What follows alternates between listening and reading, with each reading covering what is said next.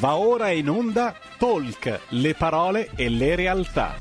Malika Zambelli conduce Stai Karma. E la linea va subito a Malika Zambelli. Grazie, grazie al nostro regista Federico e vi do il benvenuto, benvenuti a tutti e grazie per aver deciso di passare e trascorrere un'ora, anche questa ora insieme a noi.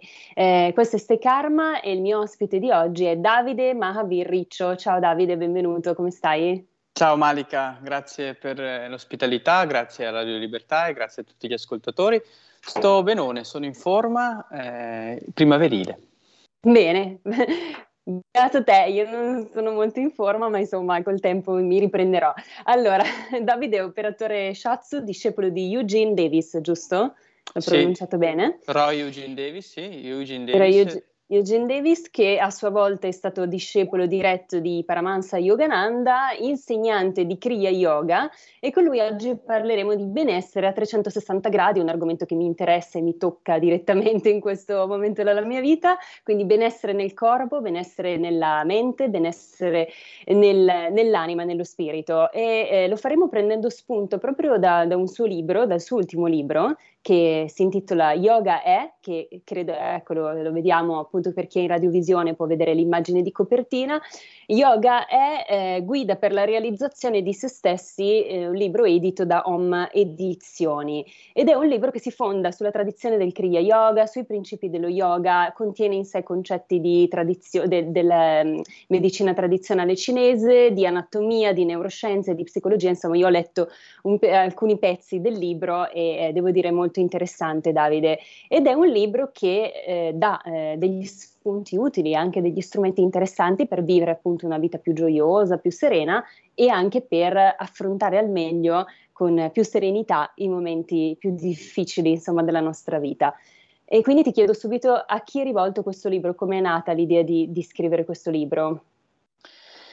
E l'idea di questo libro è nata durante la prima segregazione, quando ci hanno chiuso e siamo dovuti stare chiusi anche con il centro yoga Dharma Gioioso qui di Rilunato, da dove sto in questo momento eh, parlando, eh, in provincia di Modena, sull'Appennino modenese. E, e quindi ovviamente abbiamo dovuto ridimensionare tutto il nostro con- lavoro con, eh, con tutti gli allievi e abbiamo piano piano preso il via con l'online, eh, non l'abbiamo più abbandonato, anzi abbiamo compreso che è uno strumento meraviglioso per poter, contattare, per poter entrare in contatto con tutte le persone in tutta Italia.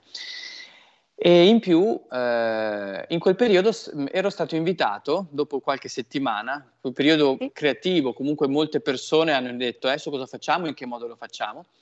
Eh, fui invitato da una carissima amica, due carissime amiche, eh, da Harmadar e Padme di Venezia, che, eh, che fecero una web radio, eh, Stay Tuned, e mi invitarono a tenere una rubrica. E allora io accettai e mh, scrivevo, scrivevo i vari- le varie puntate per eh, questa rubrica che chiamammo Vita Gioiosa, il nome precedente del metodo Dharma Gioioso che poi è stato ribattezzato Dharma Gioioso.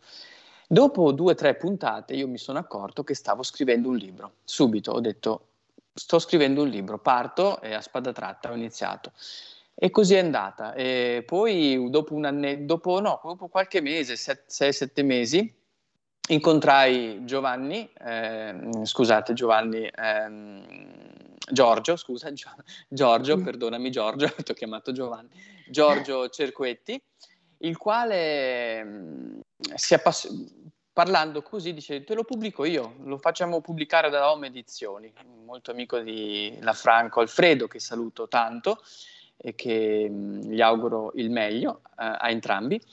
E così eh, mi hanno chiesto, Giorgio mi chiese, ma quanto tempo hai da concludere? Ma in realtà non so bene quanto, però cerco di farlo il prima possibile.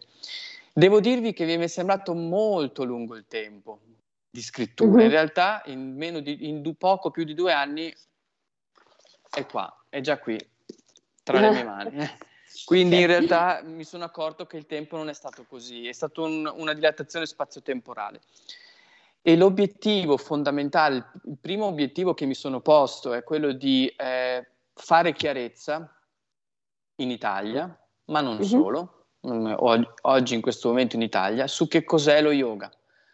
Molto inflazionato, moltissimi dicono di praticare yoga, soprattutto quelli, moltissimi dicono di insegnare yoga. E, e quindi ho deciso appunto di, di, fare luce, perché sono anni e anni che mh, diciamo professionisti eh, che si occupano innanzitutto di praticarlo, di studiarlo e di diffonderlo, eh, siamo in diversi e abbiamo questa intenzione di davvero fare luce e chiarezza, perché comunque lo yoga è uno strumento, è un metodo, è un metodo per tutti, non mm-hmm. solo per quelli che vogliono fare contorsioni. In realtà poco o nulla a che vedere con le contorsioni, quello forse è fakirismo. e, e, quindi è stato questo il primo obiettivo, quello di dire, sì. guardate, c'è un metodo, soprattutto non solo in questi due anni, ma in realtà da sempre osservo che in primis su di me e poi sulle persone che, che vedo eh, c'è bisogno di un metodo per poter riuscire a padroneggiare la propria mente, avere gestione, gestire la propria mente. Quindi... Ed, è, ed, è, un libro importante, secondo me, Davide, scusa se ti interrompo, proprio perché aiuta a comprendere cos'è la vera scienza dello yoga, che poi è quella che ha portato in Occidente il nostro maestro di riferimento che è Paramahansa Yogananda perché appunto in Occidente, anche in Italia, vediamo che viene, viene, insegnato lo yoga soprattutto per quanto riguarda le asana, però forse non, non è spiegata la vera scienza dello yoga, no? È questo che intendi? È proprio questo che intendi, proprio così Malika. E, e quindi in questo libro mh, ho il mio obiettivo, eh, il tentativo è proprio quello di eh, far, far vedere alle persone che prima di tutto è un metodo integrato nella giornata, è un metodo per l'intera giornata, per l'intera vita, è uno stile di vita, non si limita assolutamente al tappetino, al cuscino di meditazione, al tappetino di pratica delle yogasana. È uno stile di vita che si integra nella propria vita. Per migliorarla, per migliorare la qualità del proprio vivere e non sopravvivere come in realtà vediamo moltissime persone tendono a sopravvivere, no? portati dalla frenesia della quotidianità, del lavoro, del, della gestione della famiglia, senza minimamente sapere chi si è, ma solamente anche sapere che si sta respirando, sì. Ci si accorge solo quando magari il respiro si arresta. Eh sì, il benessere, no, è vero, eh, il benessere è, è, importantissimo, il benessere della mente in primis, quindi trovare la pace e, eh, e poi di, di, conseguenza anche quello del corpo. E poi il lavoro su se stessi, perché qua si parla anche di lavoro su se stessi, tu spesso dici che collabori anche con psicologi, psichiatri, insomma non è una via a senso unico, no? quella dello yoga o quella del lavoro eh, spirituale, ma deve essere integrato anche sia alla medicina occidentale che in generale appunto anche alla psicologia, eccetera. Questo lo diciamo sempre ed è una cosa su cui noi ci troviamo d'accordo. Io stessa ho fatto molto lavoro su di me, non mi ammalavo da tantissimi anni e adesso ad esempio non mi sento benissimo a livello fisico, quindi è un lavoro continuo, no? quello su noi stessi. Assolutamente sì. Assolutamente sì, il nostro corpo eh, dobbiamo considerarlo come un mezzo. Iniziamo a avere un paradigma mm, diverso, differente, è un mezzo e come tutti i mezzi abbiamo, con cui abbiamo a che fare sono soggetti a usura a, e anche quando abbiamo una manutenzione ottimale eh, c- mm-hmm. c'è sempre qualcosa che può emergere. sì. ecco. E questo non significa che potrebbe succedere, no? Magari mi dedico anni a, a, praticare, a lavorare su di me, a dedicarmi a una buona alimentazione, eccetera, poi magari improvvisamente sto male. Questo non significa che tutto quello che ho fatto è stato sbagliato oppure, oppure non serviva a nulla, come mi capita a volte di sentire, ahimè. Eh, mm. in, real- in, realtà eh, è, è, la dinamica del nostro corpo, eh, sì. funziona così e, e quando ci sono dei periodi dove eh, si sta eh, bene, approfittiamone per eh, dedicarci ancora con più intensità a pratiche che permettano di incrementare la nostra energia vitale. Mm. Poi quando ci sono quei periodi che non si sta male, lì si fa altri tipi di lavori, ma si continua a lavorare. Il processo di non star bene, di malattia, è comunque un atto di guarigione, esatto. secondo comunque le discipline orientali le medicine tradizionali sia dell'India che della, che della Cina. Eh, mm. dunque non consideriamolo come un fallimento, ma consideriamolo come una, un passaggio di guarigione. Sì, infatti si dice che la malattia arriva quando si è, si è, risolto qualcosa a livello interiore, compare la malattia, no? Non so se, se, la pensi anche tu così, leggevo questa cosa, che compare proprio come eh, la fase finale della guarigione, no? Quindi se ne la accogliamo come un messaggio, eh, è un vero e proprio messaggio di cambiamento, di trasformazione. Sì, ci sono, poi se andiamo a, a, a linea generale, eh, possiamo anche dire questa cosa. Ci sono, diciamo, delle fasi, no? Del momento che, si, che, si, sta risolvendo una risoluzione eh, psicofisica, perché sempre di quello si parla, anzi, secondo la scienza dello yoga, la, il fisico e il corpo è generato dalla mente e dalla psiche. E dunque eh, la, eh, tutto quello che avviene nel corpo ha a che vedere con ciò che è nello stato psicofisico nello stato esatto. psico- psicomentale, scusate. Certo. Ecco, quindi eh, ci sono tantissime fasi che stiamo vivendo. In soldoni siamo qua per questo, siamo qua per guarire e durante l'intero percorso di vita è una continua guarigione, una continua guarigione del nostro, eh, del nostro corpo e della nostra mente, eh, fino a quando a un certo punto noi eh, ci accorgiamo che, sia, anzi, ci stabilizziamo su quello che è la nostra vera identità di esseri spirituali eterni, quindi pura coscienza. E anche se in quel momento il corpo si dovesse ammalare, perché mm. non è detto che non accada, no? anche se, non, se, dovesse ad ammalarsi, non, non, non, c'è alcuna identificazione con, questa, con, questo corpo. Mi viene in mente Swami eh, Kriyananda, sì. Eh, anch'esso è un codiscepolo del mio guru, di Roy Eugene Davis, e quindi discepoli diretti di Yoganandaji. Eh, negli ultimi anni della sua vita, c'è molto materiale su YouTube di lui. Sì, sì, è vero. Ecco, eh, lui prendeva eh, in giro no, la sua salute cagionevole, diceva che era ormai bionico, no? nel senso che era stato tutto rifatto, no? le anche, i femori, sì, vero, vero, il cuore. E lui ci ironizzava sopra. Considerate che quando andava dal dentista, per esempio, lui non voleva l'anestesia.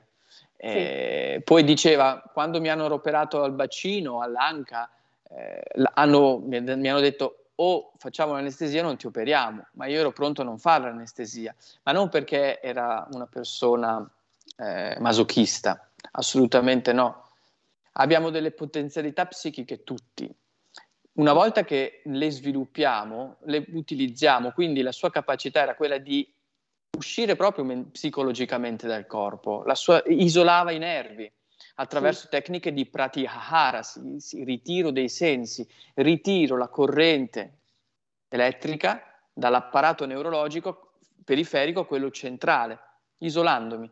E dunque, eh, ma non è l'obiettivo reale dello yoga, cioè non, non, dobbiamo pensare che lo yoga è l'obiettivo di diventare dei Highlander o di essere dei, eh, appunto dei, dei supereroi. Diciamo, diciamo, che sono positivi effetti collaterali, dai. Sono conseguenze, conseguenze, sì. Esatto. Esatto. Allora abbiamo un messaggio eh, che mh, mm, eh, ci scrive Gianluca e chiede, dato che yoga è stile, di, è stile, di, vita, lo si può considerare la più antica arte marziale della storia umana? Non credo. Marziale no. No, sono due cose diverse. No, marziale no. Eh, magari sarebbe, se può riscrivere che cosa intende, probabilmente eh. marziale no. An- diciamo che eh, nasce in una terra dove comunque c'erano, eh, c'era un'arte marziale molto antica che è il Kalaripayattu, eh, mm. ma sono due, due, discipline a sé, ma che si integrano anche.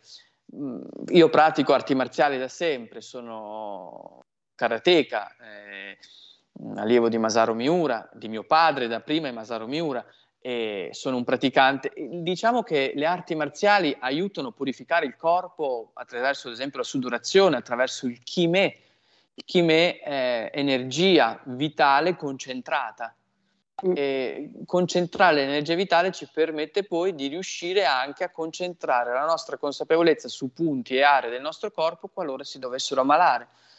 Sono tecniche che trasmetto, che insegno, quelle di riuscire a uh, intenzionalmente portare attraverso dei pranayama l'energia vitale in determinati distretti, eh, sia attraverso tecniche di arti marziali, come ti ho detto col chimè, sia anche tecniche, ad esempio, tantriche molto specifiche eh, che vanno a operare per la guarigione anche dei tessuti del nostro organismo. Molto interessante, volevo ricordare i numeri per telefonarci in diretta allo 0266203529, se volete scriverci dei Whatsapp il 346 6427 756. Allora Davide, voglio leggere una frase del tuo libro che mi è piaciuta molto, che è questa. La verità è che tu non sei il corpo, tu non sei la mente, tu non sei la personalità, ma sei un'anima eterna, incarnata ed eternamente viaggiatrice. Il grosso problema è che hai più o meno dimenticato, sei addormentato in questa vita. Quindi, come diceva Yogananda, eh, la realtà di Maya a volte sembra quasi un gioco crudele, no? Cioè un, un, eh, può sembrarlo e lui diceva l'unica spiegazione a questa crudeltà, tra virgolette, del gioco di Maya è che non è reale, è un sogno, è un'illusione. Allora, come facciamo a squarciare questo velo di Maya, a risvegliarci? Domandona. All- eh, ehm, se dovessi sviare, eh, o non sviare, ma non ricordarmi la domanda, per favore me la ripeti, perché vorrei fare una postilla sul discorso sì. della non realtà. Eh, sono, dobbiamo considerare che in India ci sono tantissime scuole, questa è la ricchezza dell'India, tantissime scuole che contraddicono anche una l'altra ma hanno tutte un obiettivo comune, un minimo denominator comune, che è moksha, la liberazione dalla sofferenza. Questo è il minimo denominator comune.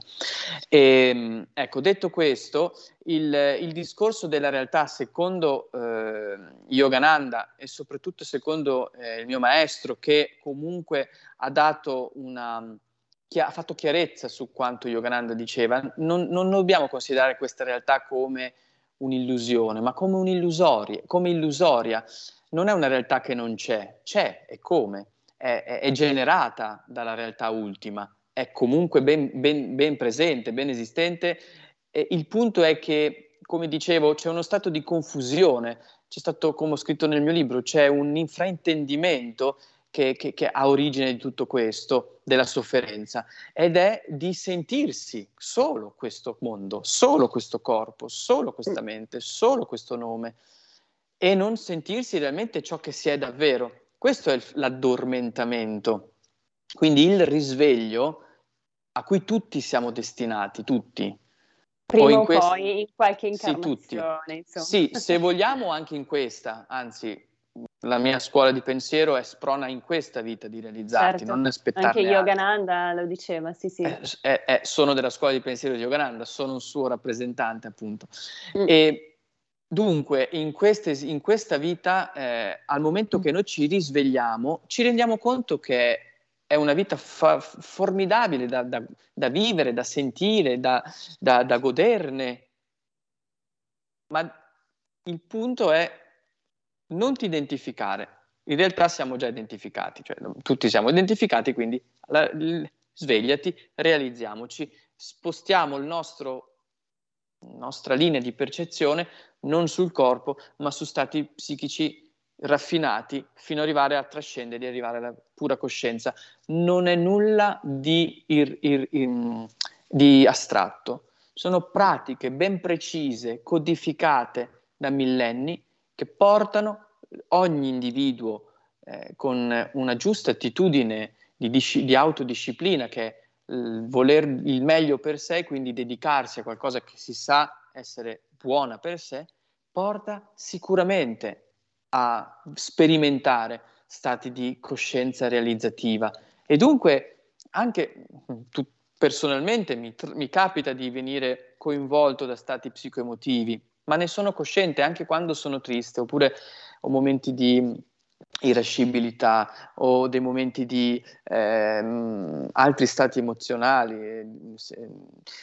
Ne sono cosciente che non sono quello stato, lo vivo, ma non sono quello stato. Non è solo una questione di parole, no? è esperienziale. Questo è lo yoga. Ogni docente deve, deve, essere capace di trasmettere il vero yoga. Io mi propongo anche a tutte quelle scuole che dicono di insegnare yoga di eh, poter venire a dare un sostegno eh, su, per quanto riguarda lo, il lavoro eh, yogico mh, e psicologico e spirituale di un Sampradaya, perché è estremamente importante, perché porta davvero alla realizzazione, alla liberazione della sofferenza degli esseri umani. Buddha stesso, no? uno dei Siddha che abbiamo incontrato su questo pianeta, Buddha stesso, il suo, il suo, il suo lavoro è stato quello di mi accorgo che tutti soffrono, mi accorgo che la sofferenza è intrinseca all'essere umano, devo cap- vedere in che modo poterla trascendere. E ce l'ha fatta, è andato fino in fondo. E non è che sia così distante da noi, era un essere umano quanto noi. Sì, certo, soltanto che si era realizzato in quella vita, appunto. E eh, Yogananda infatti diceva che andare oltre la realtà di Maya, elevarsi sopra la dualità, era il fine supremo dell'essere umano, ricongiungerci all'uno, al creatore, no? Ed era proprio il compito che i profeti nel corso dei millenni hanno assegnato poi all'essere umano, quindi un compito importantissimo che dovremmo cercare di realizzare, come dicevi appunto, in questa vita. E eh, vorrei ritornare invece al, eh, al messaggio di prima, eh, che si riferiva appunto alle arti marziali. Ehm, eh, Gianluca ci scrive: Per me marziale è controllo psicofisico attraverso pratiche ripetute e condizionanti al fine di rinnovare l'armonia. Benissimo, eh, è una, una definizione che, che, colgo anch'io e che ha, eh, come dire, eh, dice, sottolinea degli aspetti importanti che sono comuni nelle discipline come quelle dello yoga o le arti marziali, comunque che discipline che si occupano, sì, Gianluca, in questo senso eh, sono d'accordo con te, eh, queste discipline hanno un obiettivo comune, anche le arti marziali mm-hmm. hanno l'obiettivo comune dell'emancipazione e eh, del controllo della mente, sicuramente dei nostri stati psicologici. Questo è, è, è un buon punto in comune che hanno, sì. Ok, e eh, Raul da Cesano invece ci scrive questa cosa carina e dice saluto il tuo ospite che forse era già intervenuto, sì esatto, era già intervenuto, ma non per parlare di pietre, avevamo parlato di shatsu, di medicina tradizionale cinese e, e, e, poi dice anche a me capitano momenti più difficili, però mi impegno al 100% per tornare al top, come quando sto bene e mi godo il momento al top. ecco, sì, è un po' questo il senso, no? Sì, mi fai venire in mente un aspetto che probabilmente non ha a che fare con il tuo intento di questo messaggio, che comunque può essere utile per tutti. Mm, non ricordo il nome, scusa. Se... È Raul da Cesano. Raul, Raul scusami Raul. Eh, il top. Mm, il top mm, in questa società contemporanea potrebbe dire qualcosa che crea uno di quei problemi che sono la depressione, no? Perché dico questo? Perché mm-hmm. il top contestualizzato all'interno della competitività, della produttività, produce inadeguatezza in tutti coloro che non riescono a arrivare agli obiettivi che altri, che la società impone. E quindi no, Galimberti Docet in questo senso che dice la depressione di un tempo era il senso di colpa, oggi non è più il senso di colpa ma è il senso di inadeguatezza, l'incapacità di poter reggere il, il, il tiro. Quindi lo yoga non, non ci porta al, al top performativo, sì certo, siamo in grado di poter vivere una vita al meglio, essere capaci di agire al meglio, ma c'è un motto che è straordinario che tra l'altro è quello che utilizzo nei miei profili a volte, no? come su WhatsApp, ed è mm. un'affermazione di, di Paramahansaji che dice vita semplice, pensiero elevato. Vivi una vita semplice. Un, no, quando si sta bene non è che dobbiamo aumentare la performance, no? in questo senso. E probabilmente... È quello che faccio anch'io, eh? io mi trovo un po' in linea con Raul, ecco cosa devo imparare dal fatto che non sono in forma, eh, di staccarmi. A, appunto, ecco, potrebbe essere questo un segno, cioè se io sto, sto bene per qualche anno e ci ho tirato fino in fondo, a un certo punto eh, va giù. È l'equilibrio, mh, mm, è il La riuscire... realtà di Maya, no? Sì, sì, questa che realtà ti, ti consuma. Se, se, tu non impari ad essere bilanciato, ti consuma questa vita.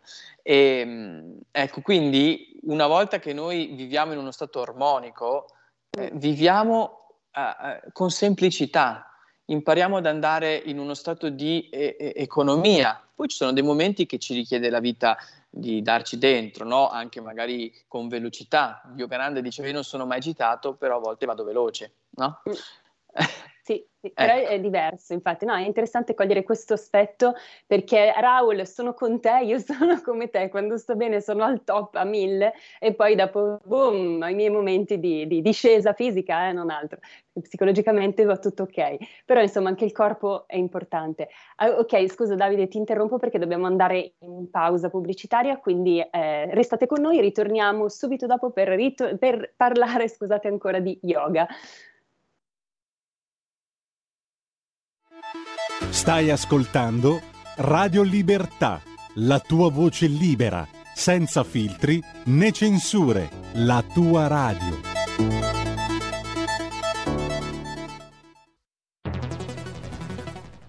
La radio è sempre di più ovunque. Io la radio la ascolto in auto con tutti i nuovi programmi, perché ho la radio DAB. E tu? Io al lavoro ascolto la radio dal mio computer. E tu? Io a casa l'ascolto dalla mia TV. E tu? Io l'ascolto dal mio telefonino, con Radio Player, l'app delle radio italiane. E tu? Io la radio l'ascolto con lo smart speaker. Oggi 35 milioni di italiani ascoltano la radio così. E tu? La radio, ovunque, sempre di più. Anche Radio Libertà è su Radio Player Italia.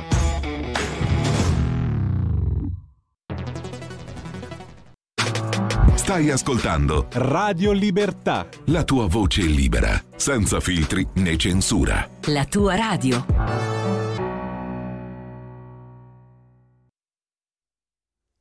Radio Libertà, vi ricordo i numeri per intervenire in diretta 02 66 20 3529 oppure se volete scriverci un WhatsApp 346 642 7756. La linea a te Malika. Grazie, grazie mille Federico. Eh, eccoci qui ancora con Davide Mahavirriccio, sempre per parlare di benessere, benessere del corpo, della mente, dell'anima, insomma benessere in tutte le sue forme e eh, come dicevo prendiamo, stiamo prendendo spunto dall'ultimo libro che ha scritto Davide che Yoga è eh, guida per la reali- realizzazione di se stessi. E a proposito di questo libro, Davide, eh, c'è una parte del libro dove che tu dedichi proprio al, ai tre corpi, no? Del, mm. che, che, noi abbiamo, che è molto interessante, che è il corpo fisico, il corpo dell'energia vitale e il corpo mentale. Ti va di, di raccontarci un po' di, di, questi corpi? Ecco, partiamo dal corpo fisico che è l'involucro, no? Quello che è un po' il nostro abito in questa incarnazione. Sì, l'involucro, l'involucro più grossolano, quello più eh, appunto percettibile attraverso i sensi. Eh, in realtà questo corpo è sicuramente è un, un medico, sicuramente ne, ne, lo descrive in modo più dettagliato. Infatti io nel, nel mio libro eh, alcuni, metto alcuni, in luce alcuni aspetti, eh, ad esempio quello del, ehm, dell'alimentazione. Uh-huh. Eh, noi siamo, cioè noi, in realtà non noi, ma il corpo è ciò che mangiamo. Mm? Sì. Eh, in sanscrito si chiama Annamaya Kosha, il corpo costituito da cibo, questa è la traduzione, corpo costituito da cibo. E, mm, ecco, quindi fondamentale ciò che mangiamo per poterlo mantenere al meglio. È uno delle, degli aspetti fondamentali, più quello anche di avere un giusto riposo e quello di dedicarsi a un'attività fisica equilibrata, anche di sudare per buttare fuori le tossine. Questo diciamo è, è un corpo che è il corpo che va mantenuto eh, attraverso il carburante, il giusto riposo e giusto, la giusta attività. E poi abbiamo il corpo eh, che direi che sia Aspetta, quello... ti, fe- ti, ti fermo un attimo. Cosa Prego. dovremmo mangiare per stare Guarda, bene? Dovremo mangiare sicuramente alimenti che non siano a lunga conservazione, alimenti che siano quindi freschi, che siano di origine il più possibile eh, biologica, anche sul discorso biologico c'è tanto da dire in questo senso, comunque cercare di trovare un alimento che è stato trattato il meno possibile, sicuramente. E eh, nel libro metto, do voce a Sri Yukteswar, che è il maestro di Yogananda, e quindi eh, lui eh, ha una visione, diciamo, eh, scientifica osservando il nostro eh, tubo digerente. Secondo la sua osservazione, no, e non solo la sua, secondo la sua osservazione, il nostro tubo digerente non sarebbe fatto per nutrirsi di, eh, di, di animali, uh-huh. di, di, cadaveri, perché di questo esatto. che si tratta. Ecco. E perché, ad esempio, staziona nell'organismo eccessivamente, intossica l'organismo. No? Sappiamo che un animale, quando lascia, muore, eh, eh, va subito in, putrefasc- in putrefazione. Ecco. E c'è una sostanza che si chiama putrescina e questa putrescina nel nostro organismo sicuramente non fa bene. Poi ci sono tantissimi studi che dimostrano questo, no? Ad esempio ho parlato anche di, ho fatto alcuni esempi dove ho citato pers- dei VIP, delle persone famose, le sorelle Williams, no? eh, ora sono ancora più famose grazie al film di, ehm, di aiutami per favore, ho, un, ho un lapsus. Eh, non, non, mi viene, non ti posso aiutare perché anche Willy Smith, Willy Smith, Willy Smith, okay. il film di Willy Smith consiglio di guardarlo perché è motivante veramente quel film. Ecco, e, ehm, ecco anche loro, eh, una delle due sorelle, credo eh, Venus, si sia abbia avuto dei problemi di salute e attraverso un'alimentazione eh, vegana eh, ha stabilizzato sua, questo disturbo, questa malattia. Quindi eh, comunque sicuramente eh, il poter eh, nutrirsi di, di cibo eh, non, diciamo, non, direttamente animale, non diciamo di, di, di carne eh, o di pesce, comunque sempre di carne si tratta, ecco, secondo Sri Yukteswar è un aspetto importante sia per il discorso del nostro organismo fisico, ma mentale, sottile. Comunque ci sono tantissime diver- eh, visioni diverse, come ho detto in India ci sono anche ad esempio alcune correnti tantriche che dicono il contrario questo è il bello della varietà, in realtà. Sì. Eh, diciamo che la cosa che il suggerimento, mh, mm, ricordo che l'obiettivo primario che tut- che dove trova tutti d'accordo in India è la liberazione dalla sofferenza, poi i sistemi sono diversi. Eh, la, l'idea che do sempre è quella di avere un'alimentazione che varia, che non sia, eh, diciamo, di sintesi, che non sia finta, eh? e sicuramente abbondare con eh, alimenti vegetali. Mm, esatto, e poi e a non, proposito... Parlo logicamente, non sono un nutrizionista, quindi eh, non, non, sì, non chiaro, sognerei bravo. di... Ecco, io anche lì collaboro con dei nutrizionisti, quindi c'è, c'è chi parla con più, diciamo, autorevolezza rispetto a questo.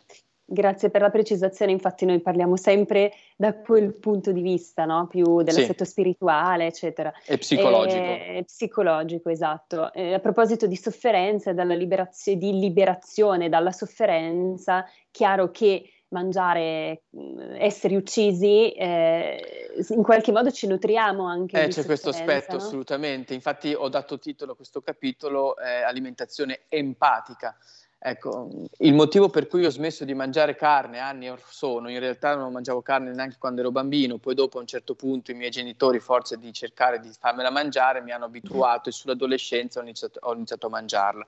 Poi dopo, dopo poco, l'età adulta, già sono 15 anni che non ne mangio proprio più il motivo fondamentale per cui no, ho smesso di mangiare in primis è che non, non me la sentivo proprio di, di, di, di, non riuscivo più a masticare un cuore che si era spento. Sì. Poi eh, anche nel libro ho scritto qualcuno può obiettare, ma anche i vegetali sono vivi, certo, sono vivi. C'è anche, come dire, un, poi può essere opinabile quello che dico, eh? mm, eh, si può anche disquisire su questo, eh, anzi è bello il confronto. Ma il mio punto di vista è che c'è una una scala, diciamo, eh, evolutiva. Diciamo che se riesco ad andarmi ad alimentare con gli alimenti che hanno un sistema nervoso meno, ad esempio, o comunque un, un, il cuore non ce l'hanno, no? un cuore proprio pulsante con le sue emozioni, anche se i vegetali si è visto che hanno, rispondono e quindi si presume che abbiano un sentire, siano anch'essi senzienti, sicuro è una scelta, diciamo che scelgo di, di alimentarmi quelli, con, con, quegli alimenti che non hanno dovuto lasciare il loro sangue scorrere. È opinabile, lo so. Ognuno mm. deve sapere che deve avere un proprio, mm, cioè un, ognuno, ognuno di noi può attraverso, io dico questo, ragiona, usa l'intell- l'intelligenza, no? usiamo il discernimento.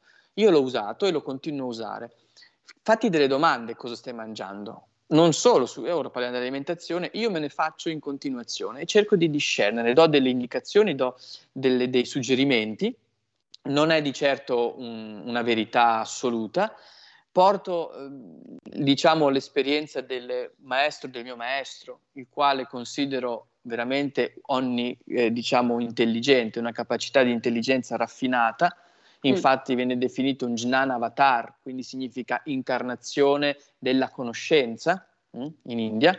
Sì. E, ecco, quindi questo è il mio punto di vista. È un terreno spinoso, lo so. Terreno spinoso è anche il mio punto di vista, però certo, è, lo, è, lo è, è un terreno spinoso, ma è giusto parlarne, no? Ecco, e arriviamo, sì. e arriviamo al corpo dell'energia vitale o prana. Che cos'è? Il corpo che mantiene in vita il corpo fisico. Ecco, diciamo che è quel tessuto mh, sottili, piuttosto sottile che mantiene in vita il corpo fisico. È eh, l'energia vitale. Eh, prana possiamo definirlo come energia vitale, viene tradotto come soffi. Mh? Anche il C in cinese, infatti faccio questa comparazione, nel capitolo energia vitale lo divido con la visione della medicina tradizionale cinese e la visione della, del, del, del, yogica, dello yoga. Non metto insieme perché non è un'operazione utile, ma le metto tutte e due diciamo a confronto e ognuno può prendere spunto anche a seconda di dove sente più affinità.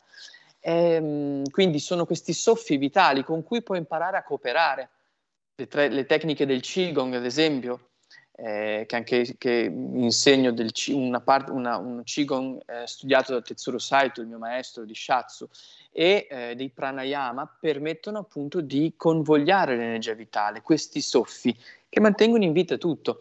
Quando eh, si dice, ad esempio in medicina cinese, che quando l- esaliamo la nostra, eh, cioè l'ultimo espiro, il jing vuol dire che è finito, quindi quell'energia vitale che ha sede nei reni si spegne, finisce. È quello che mantiene in vita questo organismo.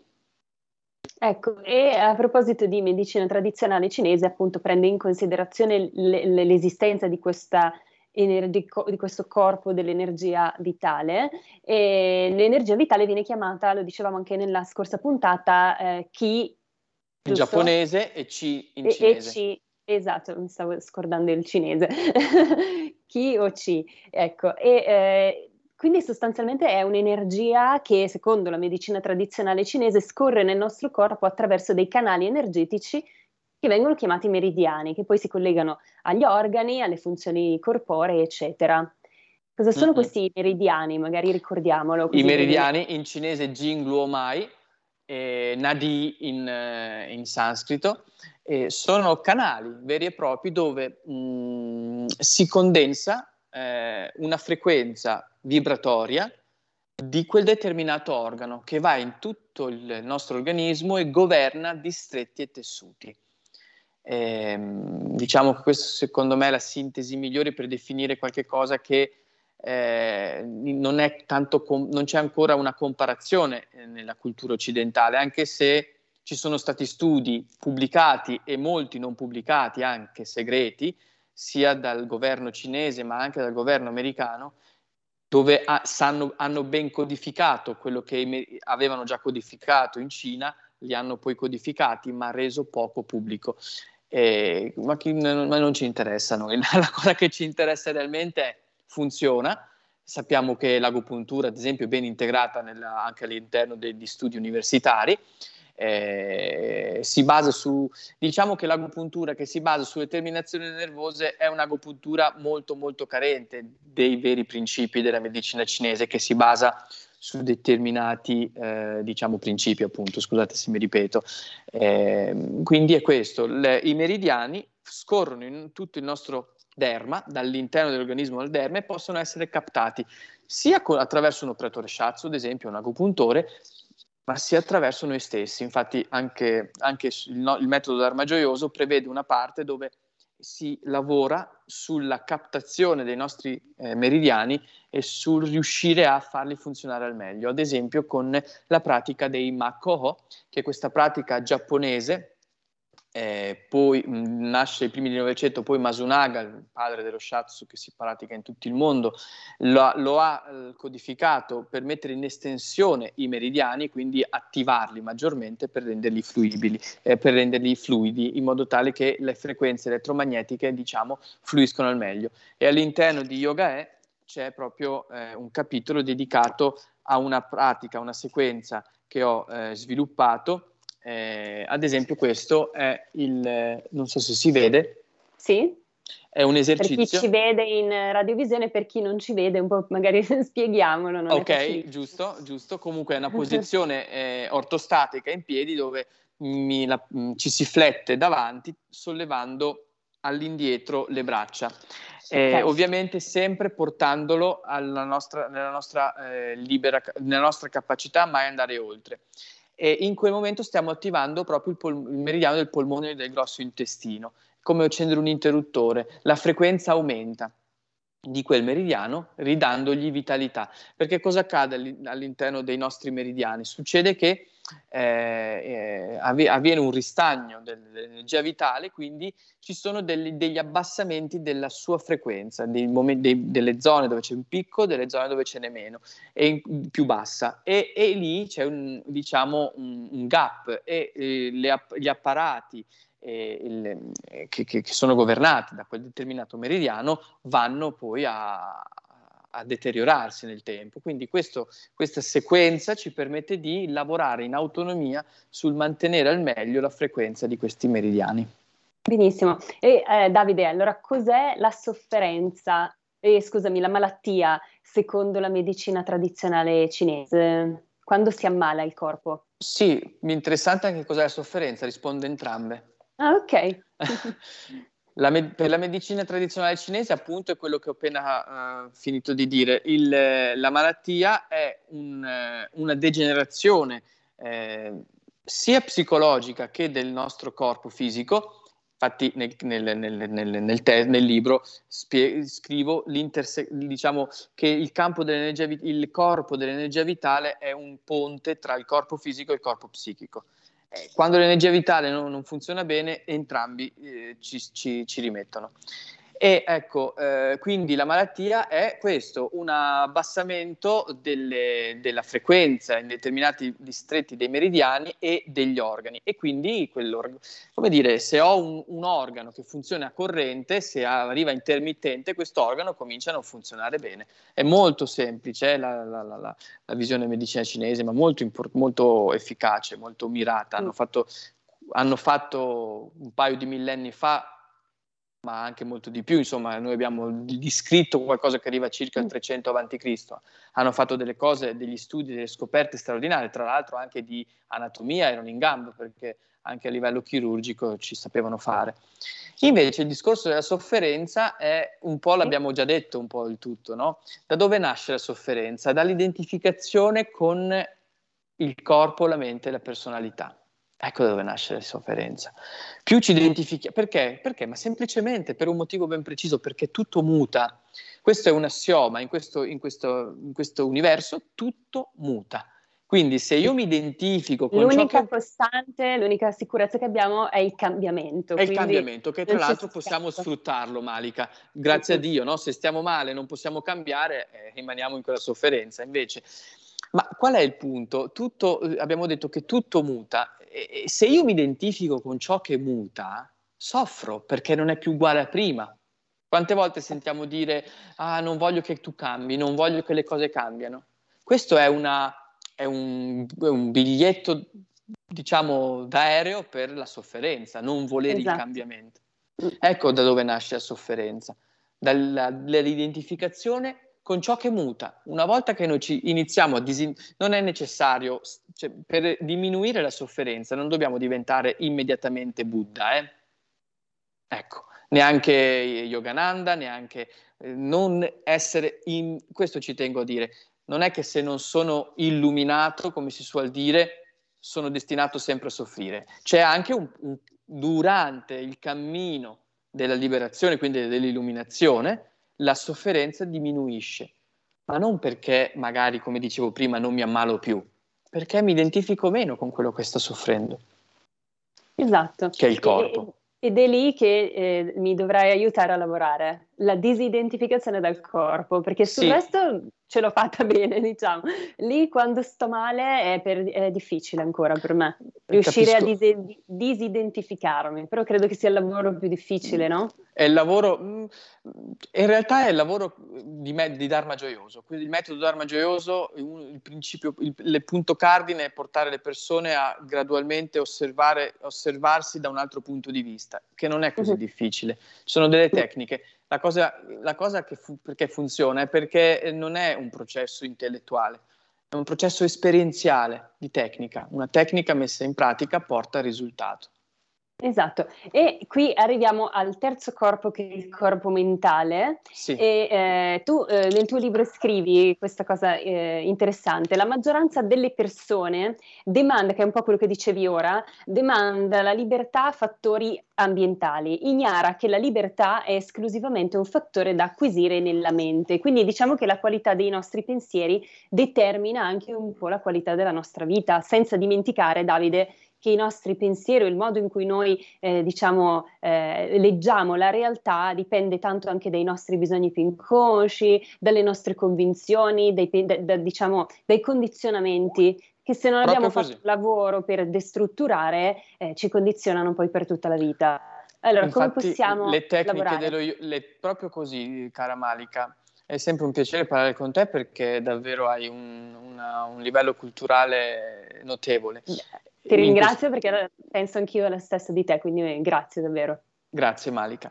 E lo yoga mh, ha come obiettivo quello di depotenziare samskara e vasana. Vedete, ci sono eh, per tutto quello lo yoga ha sezionato la psiche del profondo, non si è occupato della patologia, si è, oppo- si è occupato della psiche, di che cos'è la psiche e, e ha individuato samskara e vasana. Sono dei materiali psichici veri e propri che possiamo tradurre come tendenze e impressioni subliminali inconsce. Quindi sono quelle che in psicologia moderna vengono definiti appunto eh, magari schemi psichici, no? oppure eh, quello che hai detto tu, che l'hai detto in un modo perfetto.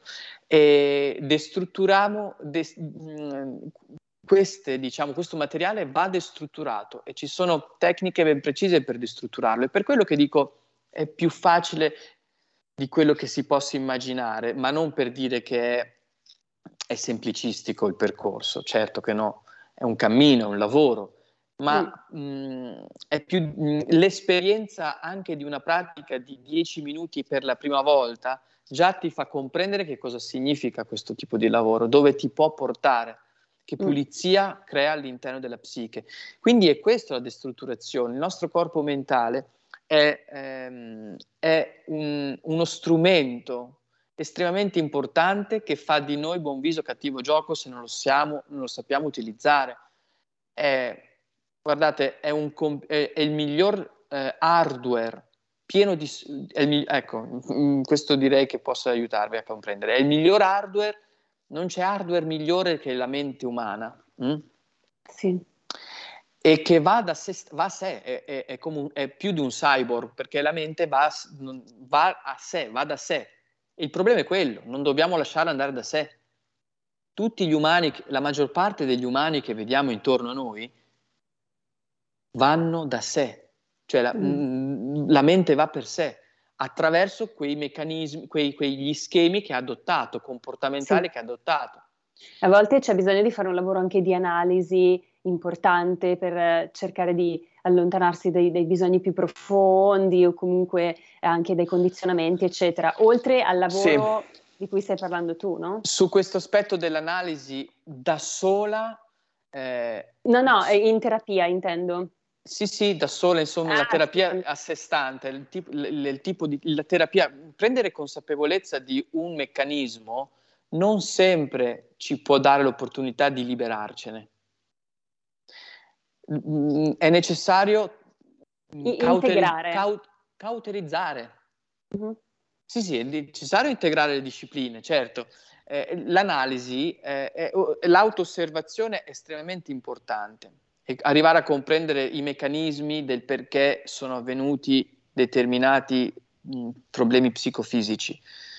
È necessario lavorare sul corpo perché ricordiamoci che i muscoli sono il serbatoio delle nostre rimozioni psichiche. Certo.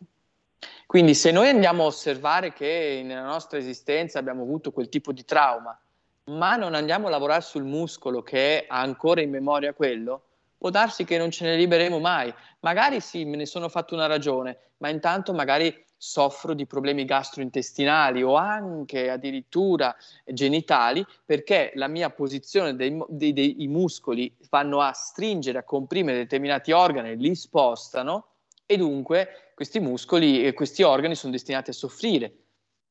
È uguale nel discorso delle... Um, è l'integrazione, è per quello che dico che abbiamo tre corpi. No? Eh, siamo abituati ai Galimberti, qua di nuovo lo cito perché sì. è docet, eh? non mm-hmm. condivido il suo pensiero nichilista, lo dico chiaramente, ma condivido la sua eh, osservazione piuttosto scientifica eh, diciamo... Eh, più, anch'io devo dire, sì. Eh, ecco, piuttosto, mh, come dire, minuziosa della società. E, eh, aiutami perché ho parlato di Galimberti, mi sfugge il discorso, stavo dicendo... Eh, stavi parlando dei tre corpi. Ecco, sì, sì, sì, certo, Galimberti Dolce. Poi, che... Scusami Davide, ti dico, abbiamo due minuti e una telefonata, scusami, vai. Ah, cerco di sintetizzare in 30 secondi. Eh, eh, siamo abituati in Occidente a, a, dividere per settori, il fegato, oppure la mente, oppure... No, esatto. bisogna che lavoriamo in integrazione che è poi il concetto di, di olistico. Ho sintetizzato al massimo. Bravissimo, grazie Davide. Allora, prendiamo la telefonata, abbiamo Ornella. Ciao Ornella, come stai? Ciao Ornella. Ciao Marica, come stai tu piuttosto? Eh, insomma, grazie. dai, mi sto riprendendo, niente grave, eh, però un po' di stress, un po' di stanchezza. Eh, a proposito della sofferenza, io volevo dire, cioè, che sulle strade della vita eh, ad ogni incrocio c'è la sagoma della sofferenza. È un pane che non manca mai sulla nostra mensa. Però io tornando ancora alla Pasqua, eh, Cristo con la sua spa- Pasqua è la spiegazione a questa sofferenza, cioè in attesa, in attesa di una vera risposta dall'alto, dalla sofferenza alla pace, questo volevo dire. Tanti auguri, ciao. Grazie, grazie, grazie Auguri a te, grazie. Mm, bella questa grazie, osservazione, Ornella. no?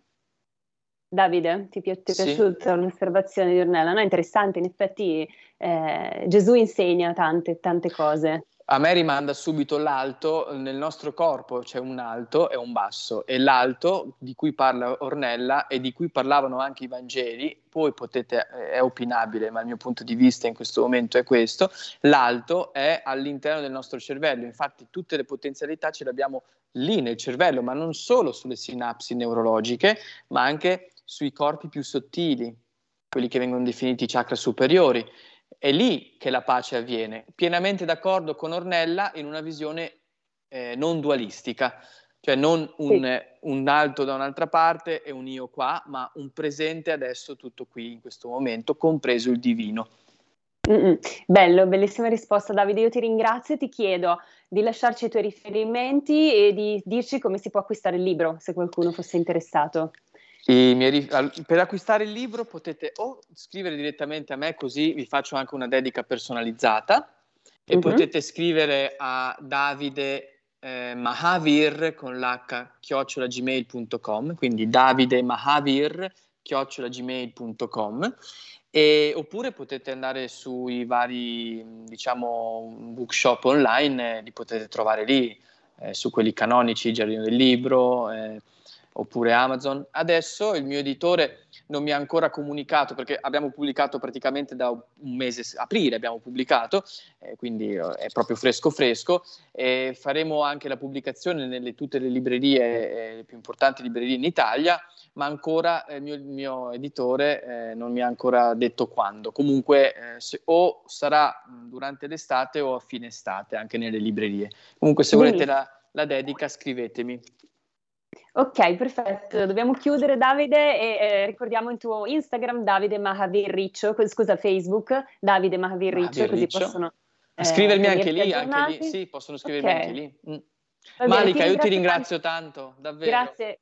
Grazie a te Davide, è sempre veramente un piacere averti, grazie a tutti i nostri ascoltatori, a chi ci ha chiamato, a chi ci ha scritto, a chi ci ha solamente ascoltato e vi mando un abbraccio e una buona giornata. Grazie a tutti. Avete ascoltato Stai Karma.